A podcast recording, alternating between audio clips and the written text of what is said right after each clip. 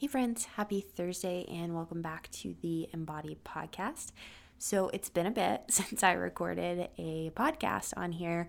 Um, long story short, I spilled some tea on my laptop, and so was going through the repair process of getting my laptop repaired. And so, um, I lost a few episodes that I had recorded to post um, for you guys. So I would like to thank all of you guys out there who are regular listeners for the patience in this process. I know last month I was traveling a lot and didn't record a lot of podcasts. And then this month, having this you know, debacle with the tea incident on my computer. Um, but today I recorded an episode with my partner, Rick Alexander, talking about the nuanced complexity of working with projection and the topic of complexes, its connection to trauma, and this idea that we can only love love to the extent in which our complexes are, conscious. So we're loving people around our complexes and what that really means. This conversation, we circle around a lot of similar ideas but say them in different ways. And so, as with all deep end podcasts that Rick and I record, this is really just a conversation with us trying to figure out what the heck that we mean.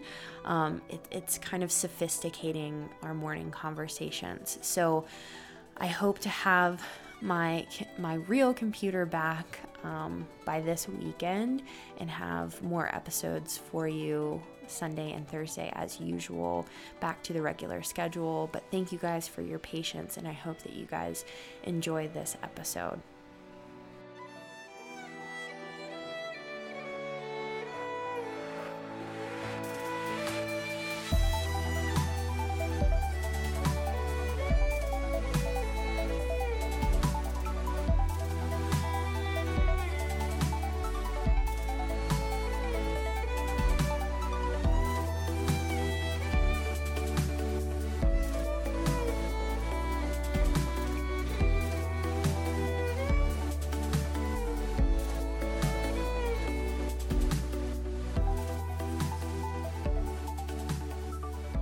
All right, welcome back to the Deep End podcast with myself, Rick Alexander, and my partner, Dr. Danielle McGinnis. Danielle, thanks for joining me. Yeah, yeah. So, in conversation just a couple of days ago, you said something, and I can't remember exactly what we were talking about, but you said something along the lines of we can only love people around our complexes. And that struck me as true, and the more that I've sat with it, the more true it, it really does feel to me. So, I thought in this episode, what we could do is, and you know, these deep end episodes, just for the listener, if this is the first time you've listened to one, it's not like we have a real agenda. I mean, we, we have an idea that we want to circle around, but we don't exactly know where they're going. So we're just going to explore this idea uh, of love and complexes. And so maybe we can start by talking about what a complex is and, mm. and how we understand them. And I have a professor who was teaching my uh, Jungian psychology class and he's a Jungian himself, a Jungian analyst. And one of the things that he said that really stuck out to me was the idea we were talking about complexes and archetypes, particularly. And he said, you know, no Jungian really knows what these are, you know, so don't worry if you feel confused about them.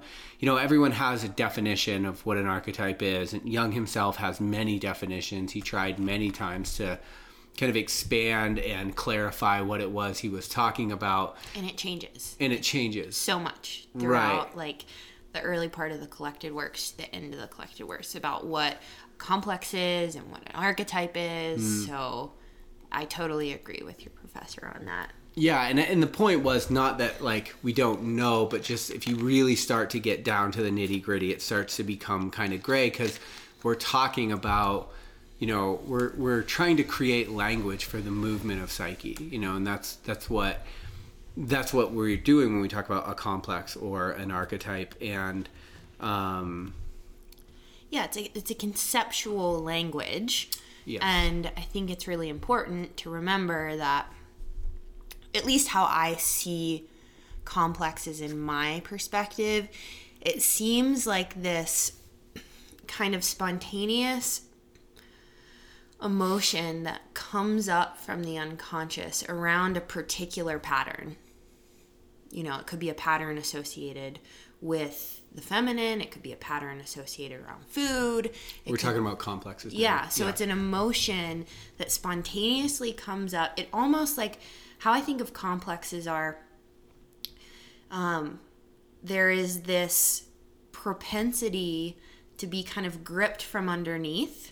So it kind of gets us from underneath or gets us from behind. And we have this welling up of, of raw emotion. And it's around a particular pattern. And it's interesting because emotions themselves also are experiential. They're not conceptual. So mm-hmm. the moment you try to conceptualize an emotional experience, it feels different. You're removed from the reality of the experience. I think the same thing could be said about a complex because it is around an, emo- an embodied emotional experience. And typically, you can tell that you're in the grip of a complex when you feel as if there's something that's happening that you don't feel quite like yourself. And there's almost this flooding of either emotions, ideas, thoughts, um, To me, behaviors yeah. that grip you. That, that there's an autonomous nature to the complex. The, so the complex has an autonomy, and you feel like your I, your ego, is being gripped, pulled in tension with something. And so um, let's try to at least anchor or root in the the experiential um, part of the complex as opposed to just the conceptual. Yeah, right. Okay. So, I mean, I I tend to know that I'm in the grip of a complex because I feel a really strong emotional pull toward a certain cer- toward a certain something, right? So like I feel really emotionally strongly about being right about this argument or something like that. It tends to be or or I feel a disproportionate emotional reaction to something that's happening in the external world. Um, and Polly Young-Eisendrath talks about complexes as being like tangled knots of emotions around certain ideas.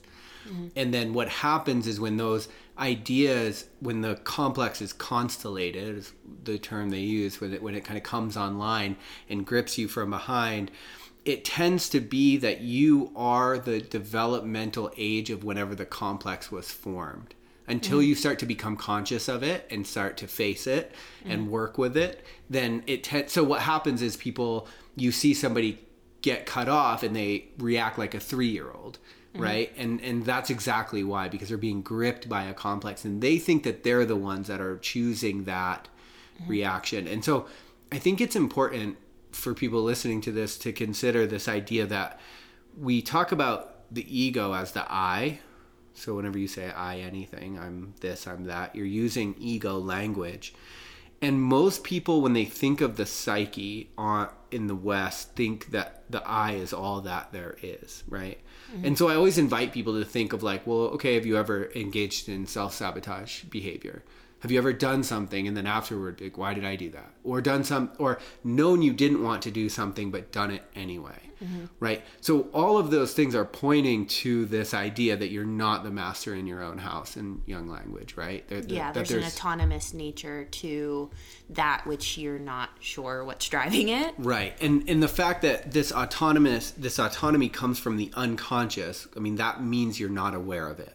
Mm-hmm. And so it is this idea that it grips you from behind and you feel impelled by it. You're essentially carrying out the um, the wishes of the complex. And mm-hmm. it's helpful to think of them in terms of personality or archetypes because they do have a sort of autonomous nature. It's like they're driving towards something. Mm-hmm. And i also think it's interesting because oh shoot i think i lost what i was about to say oh so the more split off they become the more autonomous they become Yeah. So I think this is. I think that this terminology, this like kind of exploration, is like the Jungian world's way of trying to make sense of trauma.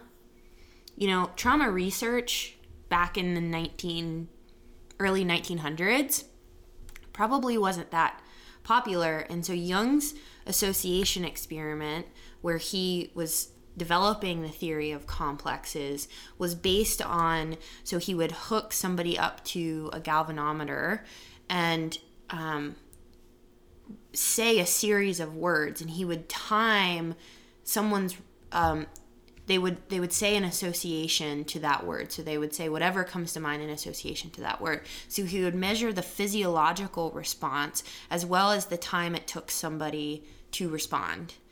And the longer it took somebody to respond that was indi- indicating more propensity towards a complex and then he would associate that with the physiological response. Mm. and so I think this was like the early workings of trying to understand trauma responses. Well, I think since 50s, 60s, 70s, 80, like all the way up, there's been immense like neurophysiological research around the trauma world. But I think it's very materialistic. I think it's like basically just your brain's response hmm. to an overwhelming experience to the physiology where you're not able to adapt and regulate yourself through it. And that's kind of like the material um, psych- psychological perspective of trauma well, typically. You, but you do adapt. The complex is what forms in your adaptation. So right? I think that Jung's idea of this was trying to keep the soul involved hmm. in navigating this experience of trauma. And I think he did that and and Hillman kind of carried this forward with archetypal psychology of like sticking to the image. And so that's important in the theory of complexes because complexes have this personal shell to them that that is expressed through the emotional response. It's very personal to you. How you react to one experience is going to be very different than how I react. And so that's like the personal shell. But at the center of every complex is going to be an archetypal pattern, an archetypal image, an archetypal um, nature. And so that I think he was using to connect it to the deeper aspects of soul. Mm. Um, so I think there's a bridge, right? That personal shell, our physiological responses are going to vary. And I think there's been a lot of research in the neurophysiological space of what happens there. You kind of like frontal lobe goes, goes offline, you recede back into the limbic and the lizard brain. Mm-hmm. Um, but what arises in response, as you were saying, to that inability to adapt in a traumatic experience is going to be very particular to what that experience was mm-hmm. for you. Mm-hmm. And so we might have a ton of different archetypal patterns or images associated with relationships and love. Mm-hmm. And I mm-hmm. think that's really important because you know, depending, let's say that you had an absent mother and I had a devouring mother. Let's just use that. Mm-hmm. Well, your experience of relationship is going to be at least associated and connected to that absent mother. Mm-hmm. So you might feel this like compulsive need to move towards others. Whereas if I had a devouring mother, then I hmm. might feel this like physiological push away from others. And that's where it can actually connect. We can connect these archetypal images to like attachment theory and all these these different new ideas that are emerging from like the 80s. Mm. Um, well, I'd say earlier than the 80s, the 50s. right. And so as I understand it, the the the the process of working with a complex and like um, essentially draining its libido, draining its life force, draining its energy, is you know as you start to open the complex up and and reflect on it, talk about it, bring it into the light, you work through the personal element of it until you start to reach the archetypal element, and then you're no longer, you know, and then your problems aren't necessarily with your birth mother, but with the mother, right? Mother in general. And so, as I understand it, kind of goes like that. Um, there's a good there's a good quote by Jolande Jacobi in his book uh, Complex Archetype Symbol in the Psychology of C.G. Jung. And he said, once constellated and actualized, the complex can openly resist the intentions of the ego consciousness, shatter its unity, split off from it, and act as an animated foreign body in the sphere of consciousness. Accordingly, Jung says, everyone knows nowadays that people have complexes. What is not so well known is that complexes can have us. And and so I I only wanted to read that just to like reinforce this idea again that like when we're when at least in the conversation that we're having and talking about psyche the ego the i the you that you know yourself as is just one player in the full psychic drama that's playing out. Mm-hmm. Right? And so I just that can't be overstated. I was talking to a guy just a few days ago, and he said, you know, psyche knows all the right buttons to push. And I was like, well, no, psyche seeks wholeness. There's a certain complex that knows exactly the right buttons to push, right, to to um, get control of the ego, and those aren't the same, right? So And it's interesting because, you know, Kalsched talks about this. We're doing this book club with Trauma and the Soul, and he really talks about the movement of psyche around trauma and complexes and these split off dissociated parts and what once protected you in a moment of trauma eventually if left to the unconscious becomes a persecutor. And that's like the really um, almost I say tragic um, part of this is because if you don't understand psychological dynamics outside of the I, you're always at fault. It's like it's always you, and you're like, but I really want to have a relationship and I really want to love and I really want to show up. But it's also your fault that you can't do it. yes, right. And that's really tragic because I think it's not that we're blaming these psychological dynamics or these archetypes that form. It's more about getting in right relationship to them, but recognizing that if it's all you, that's like a really big burden to carry when it comes to moving towards wholeness. Right, totally. Yeah, and also right in that if it's you when when you're gripped by a complex and you don't show up in a way that you want to show up, if it's you and you fall short of your own expectation of how you should show up, well then the obvious answer is and this is the like what they call the Protestant cult of the ego that has grown in our kind of culture, which is like that it's like okay, then I need to get stronger. I need to strengthen my ego. I need more willpower. Mm-hmm. And what you can end up doing is strengthening the ego against the unconscious. And mm-hmm. in that case the unconscious is going to get stronger and mm-hmm. so the the swinging back and forth is actually going to get worse at some point. And what's even worse is it might be longer in between intervals which mm-hmm. means that like you really have convinced yourself that you've got it all under control and then it grabs you from behind and and mm-hmm. takes you for a ride. I would say just to kind of again just continue to circle around this. I'm sure we're saying the same things, but just uh-huh. repeating them in different ways. Uh-huh. But like to the extent that you think that you're the center of your whole personality is to the extent that there is this immense vacuous energy that's starting to pool in the unconscious. Hmm.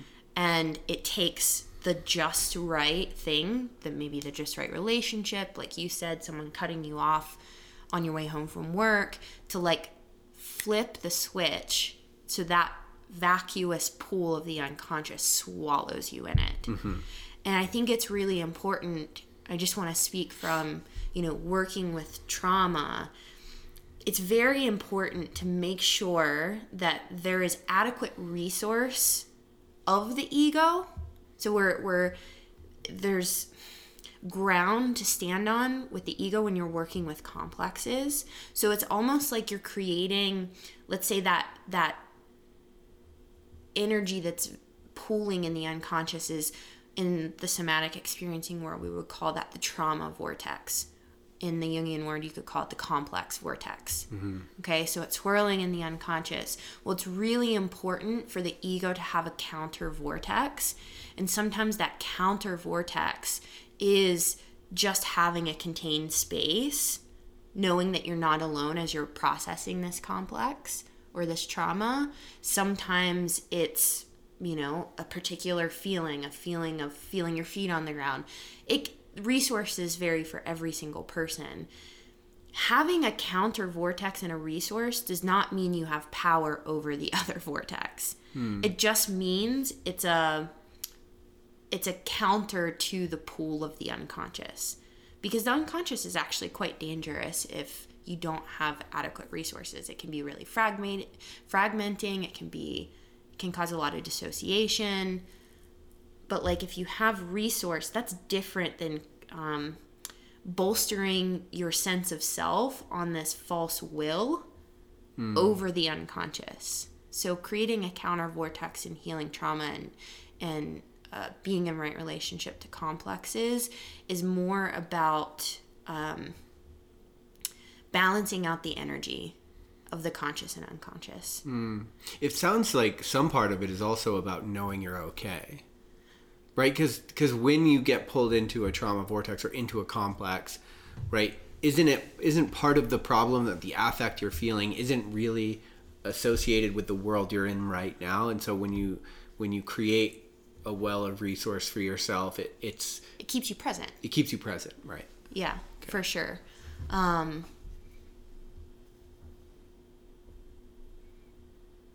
there's something else I wanted to say. Well, what does that look like in reality? What what does it look like in reality for someone to to resource, right?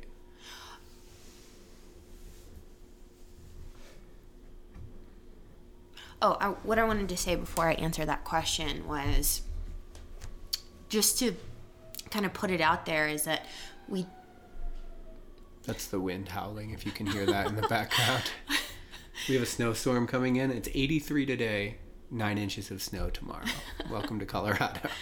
Um, so, when you're working with complexes and you're working with trauma, it's not that the complex goes away. It's not that your trauma disappears. It's that you have the psychological capacity to be in the midst of it. Hmm. That's super important. It's not that the complex completely disappears. It's that you have again the counter vortex to help yourself through an experience of the complex or of trauma. And so, what does this look like when we're um, maintaining resource?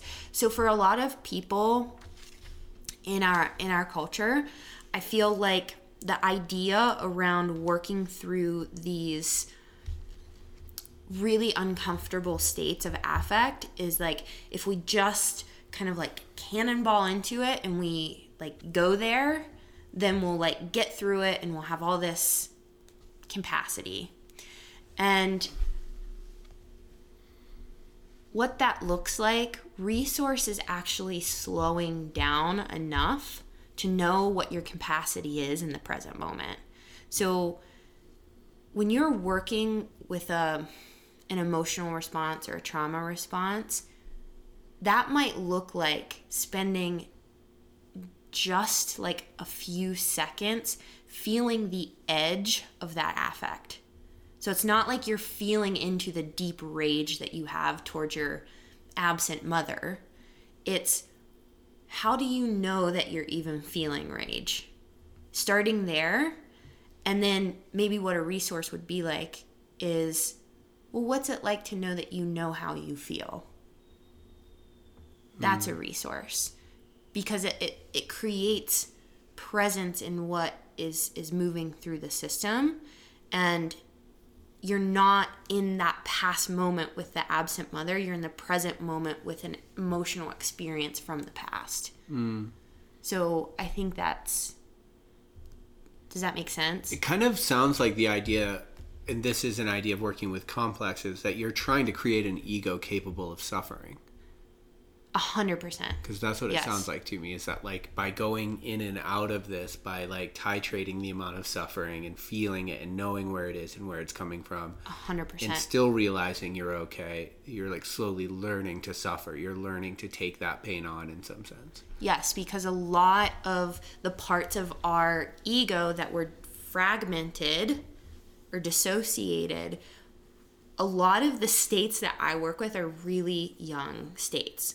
When I say young, I don't mean like, or when I would say like something like immature, I don't mean like that in a pejorative sense. I just mean like physiologically undeveloped. right And so I think a lot of people, when they do get stuck in this kind of ego psychology, it's just them.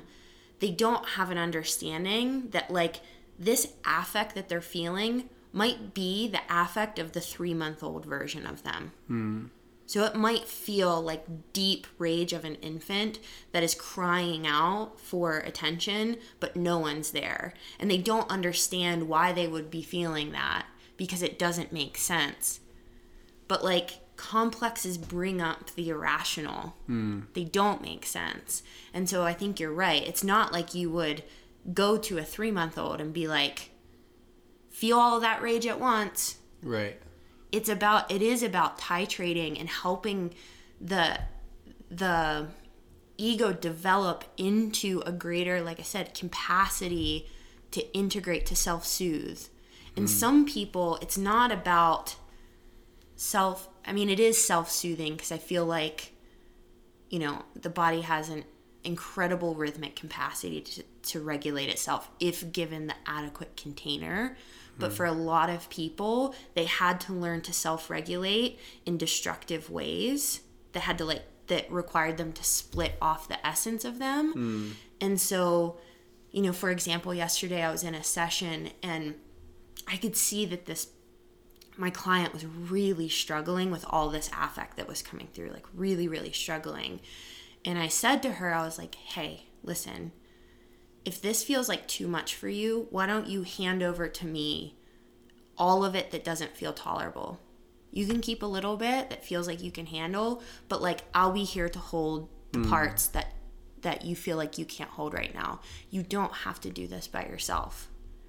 I don't think that that's the story that a lot of people are telling themselves. They feel like they have to kind of like figure this out, regulate, self soothe. And actually, the healing is being able to hand, to trust someone enough to hand over that which they cannot handle. Um, and so that's where I think relationship becomes a really healing container. Um, yeah. Yeah, and I mean, like the natural predisposition of the psyche is to kind of offload that feeling, like to try to get rid of it in some sense, whether that's repression, suppression, uh, bypassing, just like get rid of this feeling. Um, and the the thing about that, it like Michael Meade talks about this idea that our wounds become uh, the sacred center where everybody else can find healing again. And this idea that like go that that our wounds are divine in a way that they open us up to the divine that they open us up to transformation to what life's trying to do through us. And if we don't have the ability to tolerate and be with them then that doesn't happen. And so then it's just this thing that's off in the background all the time and grips us when we're when the you know conditions are right. And then um so just something interesting because I mean mm, all of my transform that's that's kind of where I have a uh, you know I was thinking about the difference between growth and healing and whether I think there is one and I'm like man the catalyst for almost all of my transformations have come through facing some wound somewhere. So you know and what's interesting is when you start to work with a complex I've noticed that when you do, even if it's like incredibly uncomfortable, and it is, there's a you get this like influx of energy and to me it feels like it's the energy that was contained in that complex or something mm-hmm. i'll notice after analysis or something when i face something particularly tough or you know you just happen upon it and and start to talk about it and then all this affect all this emotion comes up and you work with it in the moment but then you know i'm driving home and i'm like whoa Like I have this like sense of this like yeah, is that it? It's like a renewed energy almost. Yeah, I think that's really common when you're like titrating the energy out of complexes. Um, I think this is a kind of an important point to start to bring up projection a bit because this energy feels so foreign, especially if we spend our whole lives trying to dissociate it or repress it. Well, at some point, it's probably going to well back up. And because it feels so foreign, the, strategy that a lot of us use is to like project it outwards onto other people, our partners, the collective, mm-hmm. whatever, to try to offload some of that energy Yeah. right? So it's like, okay, that's too much. I'm going to project it out onto my partner, and they are the person that's this way. And I mean, I think But that's, that's not conscious, just to be clear. no, that's the unconscious strategy. And it's interesting because I think that there's wisdom in that in particular because you're trying to like find center by offloading some energy. But we do have to be conscious of that because oftentimes what you're talking about here, I think, is when we offload it onto other people, then we lose the essence of what's in the complex. Hmm. We lose the capacity for our own transfer like the the gold in the wound. Hmm. So if we keep projecting outwards it's like our transformation the capacity for transformation also goes with it. Hmm. And so i think when we're able to stay with our complexes and titrate the energy appropriately and channel the energies into different ways instead of pro- just projecting it outwards, we pull back the projection and increase our tolerance to be with it. I think that energy gets moved into our healing process, our transformation process, as opposed to the process of disconnect. Mm. It's like it, it gets channeled into deeper connection with self. And if there's a deeper connection with self, there's more capacity to be with that which is not self. Mm-hmm. Yeah. I mean that's a lot. I I bring. I bring out the idea of this all being an unconscious process because for me, I, I'm not even kidding. I think contemplating the idea of projection in itself has been one of the most illuminating things in my life. To realize the way that my psychic world is showing up on the people around me, and that actually it's like a sort of, for me, it's a constant reminder that I don't know this person, right? I don't know them, not really. I know me, and I'm seeing me. And if I can surrender to that, and I can open up to the fact that I that's true for you, right? Like mm-hmm. you and I go on these we have our weekends at school where we're having lectures for 3 straight days, you know. It's really important for me I'm realizing to realize like in the morning to tell myself like I don't know this person. Like mm-hmm. they're changing. They're they're not the picture I have of them, you know? Mm-hmm. And one, it's way easier to be with whatever's coming up for you because it's like, oh, that's what they're like right now, you know? That's what's coming up. and also, two, it's making me realize the degree to which I do project my inner world onto you.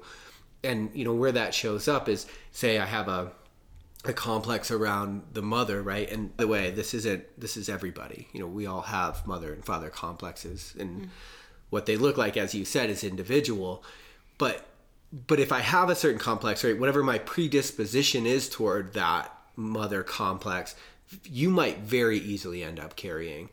And now my partner is uh, you know, whatever it is, a witch or whatever whatever is going on in my complex, you know. Well, that's interesting, right? Because that, if I end up carrying your projection of this complex, um, there's all kinds of different ways that it can show up. But if I carry it willingly, typically, I it could show up as me just acting as if I'm your mother in the relationship. Mm-hmm. So I'm taking care of you and you're being nurtured and you're being like held with all this love.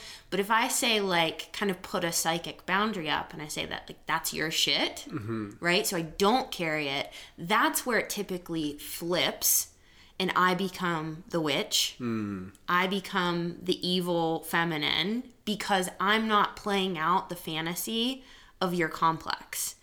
And it's really pulling back projections isn't a, I mean it's more about being with what that's like for you in that moment, right? That's kind of how you catch the complex a bit instead of focusing on the superficial kind of story of like, oh, Danielle did this and she what didn't show up for me in this way.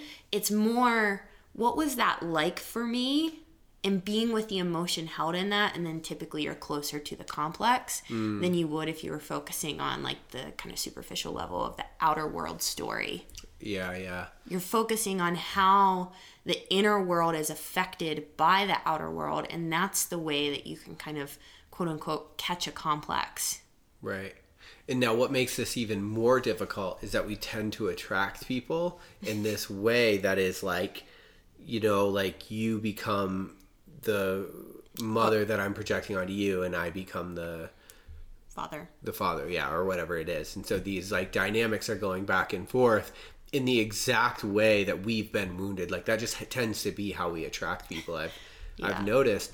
Um, and then you know it's really cool because as you start to pull those projections back again like waking up to the fact that this is uh like i think i'm, I'm struggling for words right here but like this idea that like any single human is so unfathomably interesting and complex and if you can allow them to be who they are and see them for that mm-hmm. there's something really really incredible about that um, to not see them for your projections Mm-hmm. So this idea that we can only love people around our complexes, part of this is because when you're gripped by a complex, you're not you.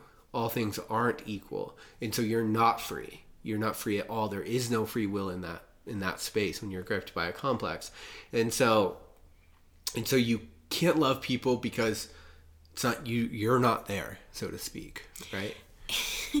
it reminds me of this Marion Woodman quote. She said, I forget exactly what it was. I'll probably butcher it, but like she was like, you know, it's it's about who you become when you realize that you've been sleeping with mommy and daddy for the last 20 years. Mm. You know, when you recognize that like a that lot hurts. of the stuff pretty freudian yeah, well a lot of the stuff in relationship of our early childhood um, wounding patterns gets played out in relationships because that's where relational blueprints are formed. And it's really interesting because, like, you know, I've certainly been in this dynamic where I was projecting all of this this this fantasy of this who this person was out onto somebody else and what was held within that was all of my sense of power, mm. like feeling empowered. And it's so interesting because I would rather have been in that fantasy than learn to wield my own power because it was so scary to mm. learn what it was like to be a powerful human being. And I think that mm. that's true so much in relationships, at least the people that I work with, is there's this fantasy this image of who they're with, and it is nowhere near the actual human being that they're with. Mm. Yeah, and then right, and then the question becomes like, how do you react when reality puts like pokes through your projection, right? Because that's a really difficult thing, and that's a, that is part of why I think having this kind of language to me is like life changing, right? Because mm-hmm. like we've talked about this often but we talked about this one moment like we were living in denver and we had been together for like a year or less than a year or something a year. a year and a half okay when we when this happened i think it was a little earlier but in any case we're we're sitting on the couch and i have this projection of you that you're this like put together person and that you don't struggle and that you're not suffering with things like every other human is you know? And i can't remember what happened but we were watching a lecture on youtube. A Brene Brown lecture uh, on shame. Yeah, and then you just were like, I looked over and you were just like crying, like it, it just hit me so hard in that moment of like, oh man, I I have no idea what's happening right now, and that like I hated that. Right? It's like, why don't you know why she's like, and and it's not that I should know why you're crying, but just. I didn't know you were a person that cried. And again, that sounds ridiculous, but to but to that's the power of projections. It's all unconscious. It's not like I'm If, if mm-hmm. I'm taking a quiz and they were like, "Does Danielle cry?" I would say yes, but it's not really like that. It's like you have all these unconscious assumptions. In the 70s, there's this thing called social efficiency theory that got really popular, which is we take an image of what we think somebody is, we put that image on them, and we never see them for anybody else again because it's a lot easier. There's social efficiency in just being able to keep you as a category than have to see you as a nuanced, intricate human being, mm-hmm. right? And and so and like just kind of feeding off that example how disorienting it is for your psychology to see that projection fall. Right, right? Like what wells up in you when you recognize that i'm not who you thought i was? You know you would like traditionally in relationships that only comes out when there's like this sense of like betrayal right? Yeah, you're not who i thought you were. Well no one no one is who you think that they are. For real, yeah, right, so yeah I, I i think that's really interesting. Because again that's the opportunity to start asking the questions of like well what's happening in me at this moment when this the the image of this person the idea that i had of this person isn't matching reality. Hmm. Like what happens in me and that's why I'm saying I think having this language is so helpful because like when that experience happened, I didn't have this language, and I felt like, oh fuck, I don't helpless and powerless. Yes, And then what does that constellate? All the moments in your life where you felt helpless and mm-hmm. powerless. And so what typically happens is we have a like maybe a savior complex or a hero complex. And it's like, well, I'm going to get up on my horse and grab my shield and protect her. But actually, in that, you're not even meeting me in my vulnerability. You're just doing the old strategy that you did in the old moments when you felt helpless and powerless. right. So that's how complexes work. That's exactly right. That's exactly how they work. And so, and so, this idea that we can only love people around them is is part of that. Is you know, people have a desire to be seen, and it's not even a desire. It's it's intricate for the flourishing of soul. It's it's, it's very important that you got seen, and not just that you're seen, but like you're seen when you struggle, and that you're seen when you flourish, and that you're seen for what lights you actually up, and not whatever projection I have of you. And so again, part of this idea that we can only love people around our complex is because we because while we're gripped by a complex, we can't fucking see the person. And if they can't be seen, they are not feeling loved. I promise you that. that's why I want to write this book, The Tragedy of the Unseen Soul, hmm. because I think it's tragic. Yeah. It truly is a tragedy for how many people. Like I don't even know if we could do like percentage wise of people that actually feel seen in this world, mm-hmm. but I would say it was me. It would maybe be like fifteen percent.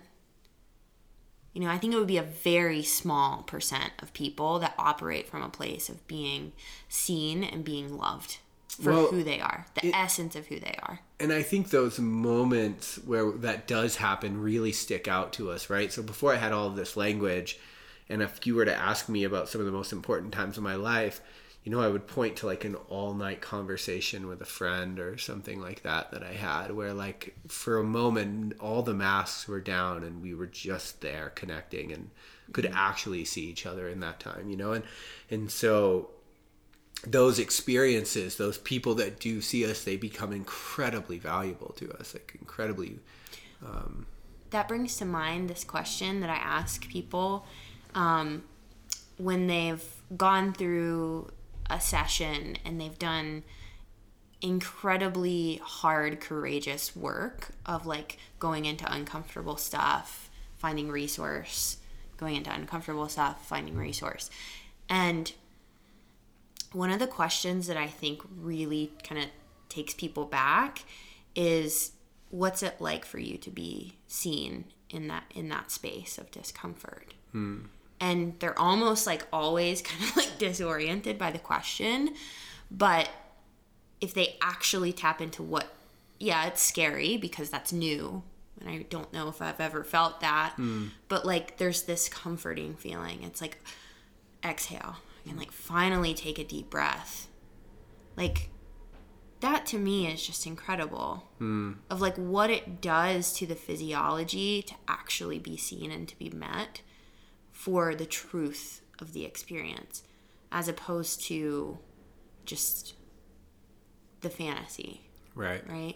I think fantasies are important because I think they're an attempt at psyche to self-regulate, but I without consciousness, without awareness, without Well, and without reality. yeah, without a connection to the here and now, Right. I think that they can be pretty dangerous. Mm hmm.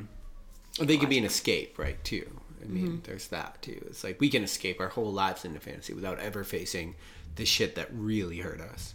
Mm-hmm. And the thing about that that sucks the most is there's part of us that we have left in that experience. A hundred percent. That's why I think it's really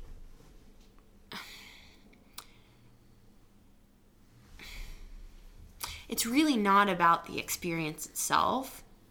It's about what part of you got left in that experience. Yes, as you hundred said. percent. Yes.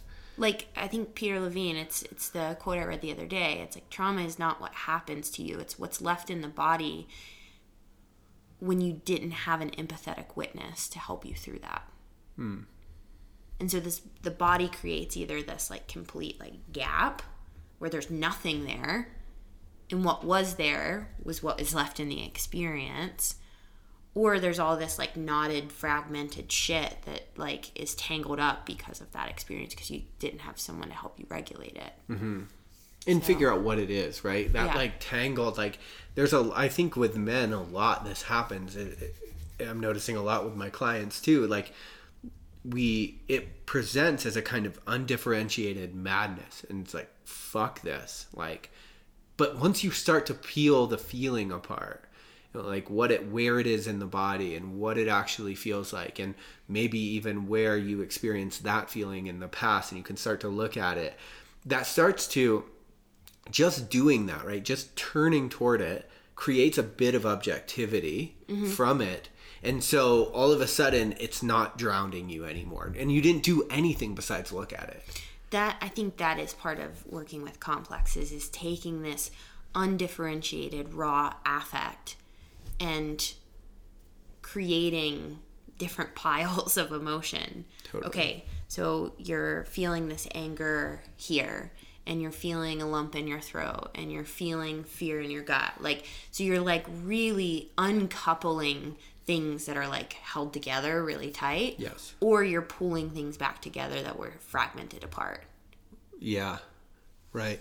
And what happens too so often it seems like is when those things are overcoupled, like and I mean I essentially have learned this I think from just talking to you, but like this idea that when things are overcoupled, you know, for me, for example, following my sort of passion, I don't know if that was the right word, but like really stepping into purpose in my life is really overcoupled with negative emotion.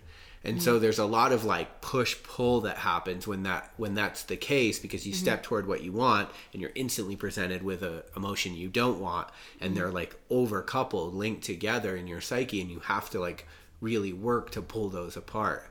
Yeah, so you have your foot on the gas and your foot on the brake at the same time. Totally. Well, psyche.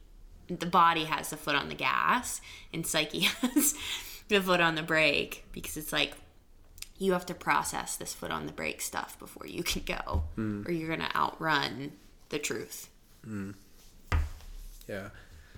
So we're 46 minutes in. Is there anything um, left that you think we should address if, if we don't or that we haven't?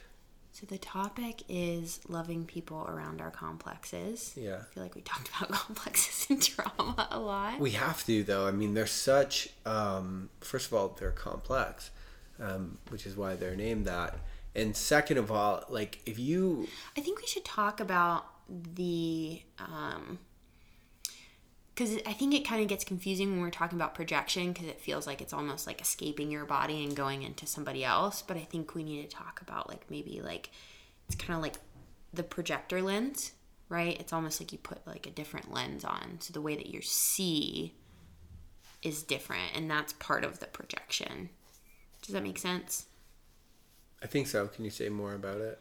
um you know the way that we were describing projection is is oh this affect this energy is too much in me so i'm going to act as if they have it they're the angry person, right? But I think it's important that like that doesn't necessarily mean they are carrying that, right? It's almost like we've put glasses on. Hmm. Like Right. we're seeing things differently Right, right. as opposed to them actually carrying our stuff. Some people totally unconsciously willingly carry our projections and they do carry them. Yeah, until they're sick of it. Right. Like that's what happens in the dynamic of relationship that we were talking about. Right. Right. It's like she'll be your mom for a while, but like she doesn't want a kid, she wants a partner and at some point that's going to be get old. Right. And so I think it's like the moment, let's use that example, right? So you're like seeing your wife through these mother complex glasses, mm-hmm. right? The moment she takes that projection and like connects to her her boundaries or her rage about it and just says fuck this like it's almost like she comes up to you and pulls the glasses off. Hmm. And it's like are you scrambling to just find another pair of glasses to look at the world from? Or are you willing to do your work to actually see what is? I think a lot of times that presents the, the dropping of projection presents to people like betrayal. Like mm-hmm. they feel betrayed by that person or something, mm-hmm. and then they go find a new projector screen, a new person to carry the projection or to put it on. Well, it's interesting because again, that's a projection. They feel betrayed by that person, when actually, I think it is like the betrayal of reality, mm-hmm. like kind of like this existential experience. And I think that like that's that's feels really young to me too. It's like oh, this this um, young psychic experience doesn't know how to be with the suffering of life, Right. Of the betrayals that are inherent in life. Right. Right. Yeah. What I notice something in me is that like when I when I start to see the reality, this is kind of what I was saying about like the infinite complexity of an individual once you start to see them beyond the projection. For me, there start starts to be like a yearning for reality of like wanting to know like wanting to witness what's real and see it unfolding in that moment. And mm-hmm. and and when it doesn't have the sting of betrayal there's something really sweet about it you know? Yeah, I I think that that longing, you said yearning, yeah. but I think that longing is I think that's an archetypal experience. Hmm. The longing to see and be seen. Hmm. I think that is is really I mean you could connect that to a, a lot of like spiritual paths as well, yeah I think. for sure. Um, but I think that there's a really common pattern in that that most people, when they're working through projections, feel that and they're kind of like crucified a bit. Mm-hmm. Because on one hand it's like you know I've talked about this with my analyst about how good projections feel. Hmm. Like it really feels good to like, like good kinda- like comforting?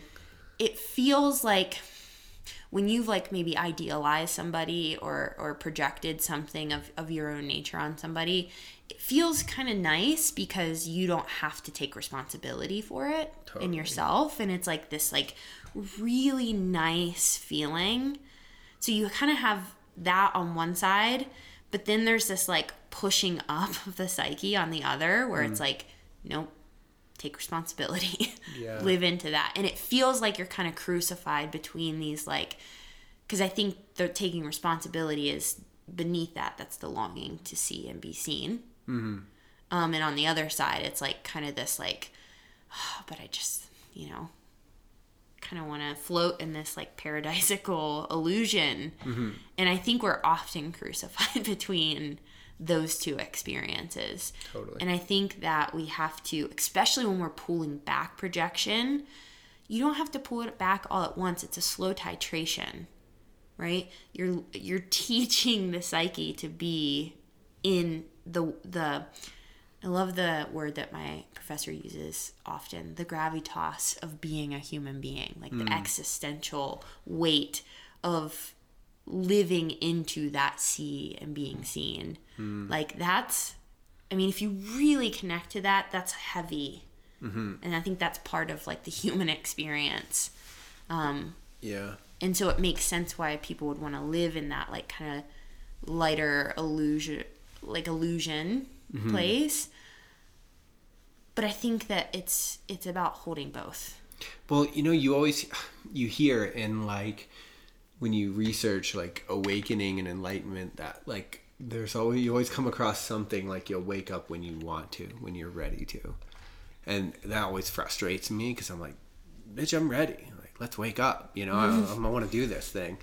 Uh, let's touch the infinite. But like, actually, no, there's there is a yearning for there's a that desire in you for illusion you know? Mm-hmm. And actually what's interesting is like feeding into that desire for reality helps me mm-hmm. like feeling into that of like oh i actually want this. I want to experience what this is like.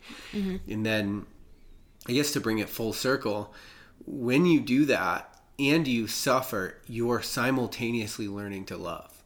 And that's what's really interesting is like this you know uh, ken wilber says there's only two great paths to transformation great love and great suffering. But like the inside joke to me is that they're the same path. It is suffering that teaches you to love. It is what breaks your heart open that opens it that makes it more expansive you know and and uh, you can only love to the depth and degree to which you can suffer. And so and so it is the pulling back the the realizing of the projection the realizing of well my partner's struggling in reality and i don't really know how to be them for and that if i can hold that suffering that's going to crack me open. And mm-hmm. that's actually how i'm going to learn how to be there for you.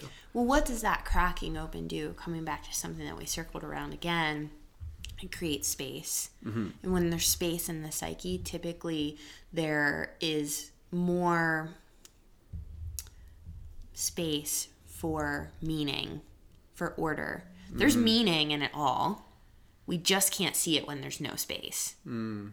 So when there's space there i think that's where like things start to like kind of like get back in that rhythmic capacity and that that rhythmic nature of being what whether it's up or down or bad or good or right or wrong like there's an inherent meaning in that mm-hmm. nature. Yeah yeah. Um and i think when there's space that's where meaning starts to like really kind of co- coagulate and it starts to like really you internalize it mm-hmm. and that helps the process move along Yeah, totally. We were in a discussion, and the question came up to the group, a group of us, about like what we would recommend, or what was it? It was like what we would say the people. I'm struggling because I can't remember the question right now. It was something like, "What do you think everyone ought to do?" what do you think people should do? And we were struggling with that. And I personally struggle with that because I've seen so many of my projections fail. I really understand that I do not know what people need. I do not have people's answers and I don't know anything. Well, it's interesting to ask like where that question's coming from because anything that's like an ought is coming from that like hard hand of the father. The well, it's coming from the rejection of reality in some sense, right? And I think that's what I struggle with. But at the more I thought with it, you know, the more I sat with it and thought about it, I was thinking like, well, you know, everyone ought to figure out what's pulling the levers behind their psyche because until they do that, they don't know who they are, and they mm-hmm. don't know who other people are, and mm-hmm. that like to bring it full circle like Well, you don't best do. It's accepting that you don't know who you are. right Like I don't know what's pulling these levers. I don't know what's going to pull them tomorrow, and I think it's more of an acceptance of like you're probably not going to fully know that. and that well so that's what makes complexes so hard for our culture i think is like this idea that we're supposed to know. The modern person's supposed to have the answer. You're supposed to know what you want. You're supposed to know the answer to things. If you're a boss you're definitely so- you know That's the illusion side. right. That's the illusion side right? And then i guess so then The other side would be truth. I have no idea. yes right. But man in that truth too is that's where curiosity is. And Totally. that's where creativity is. And, that's where it starts to open. That's where compassion is right? There's the recognition of mutual blindness. And through that we can learn to see together right? So Mm-hmm. um yeah I, I don't think you have to call them complexes but to open up to the idea that perhaps again that you're not the master in your own house and that if all things you know, and again, you only have to look to say, okay, if all things were equal, is there any times where I haven't acted in ways I've wanted to act? Oh, I that that's a perfect segue into one of the last things I want to say. Is a conversation on dreams. So Jung said that complexes were the architects of dreams. Well, that's a perfect arena where you can see where you act like you don't want to be. Yeah. And that's a perfect mirror into your complexes, acting mm. through symbolic images. Mm. So, I mean, look no farther than your dream images. Right. Right. I mean, that's loaded because I don't want to get into a conversation about dream interpretation, but. No, but I think that it's important to recognize, like, I ask that question to people who are kind of locked in that, like, I am the center of everything. I create all my experiences. Like, they kind of get a little eh when it when I ask them questions about like, well, do, do you create your emotions? Mm. But like, a better question is like, do you create your dreams at night? Well, who does then? Mm. And that at least opens up the space to have a curiosity of like, well, shit, I don't know. Yeah, there's more going on. Anyway. Yeah. Yeah. Um, and so, to the degree that you can liberate yourself from these things that are pulling the levers, is to the degree that you can love people and be connected to your life, connected to other people, the world around you, and, and yourself. Yeah. Perfect. Cool. Thanks, guys.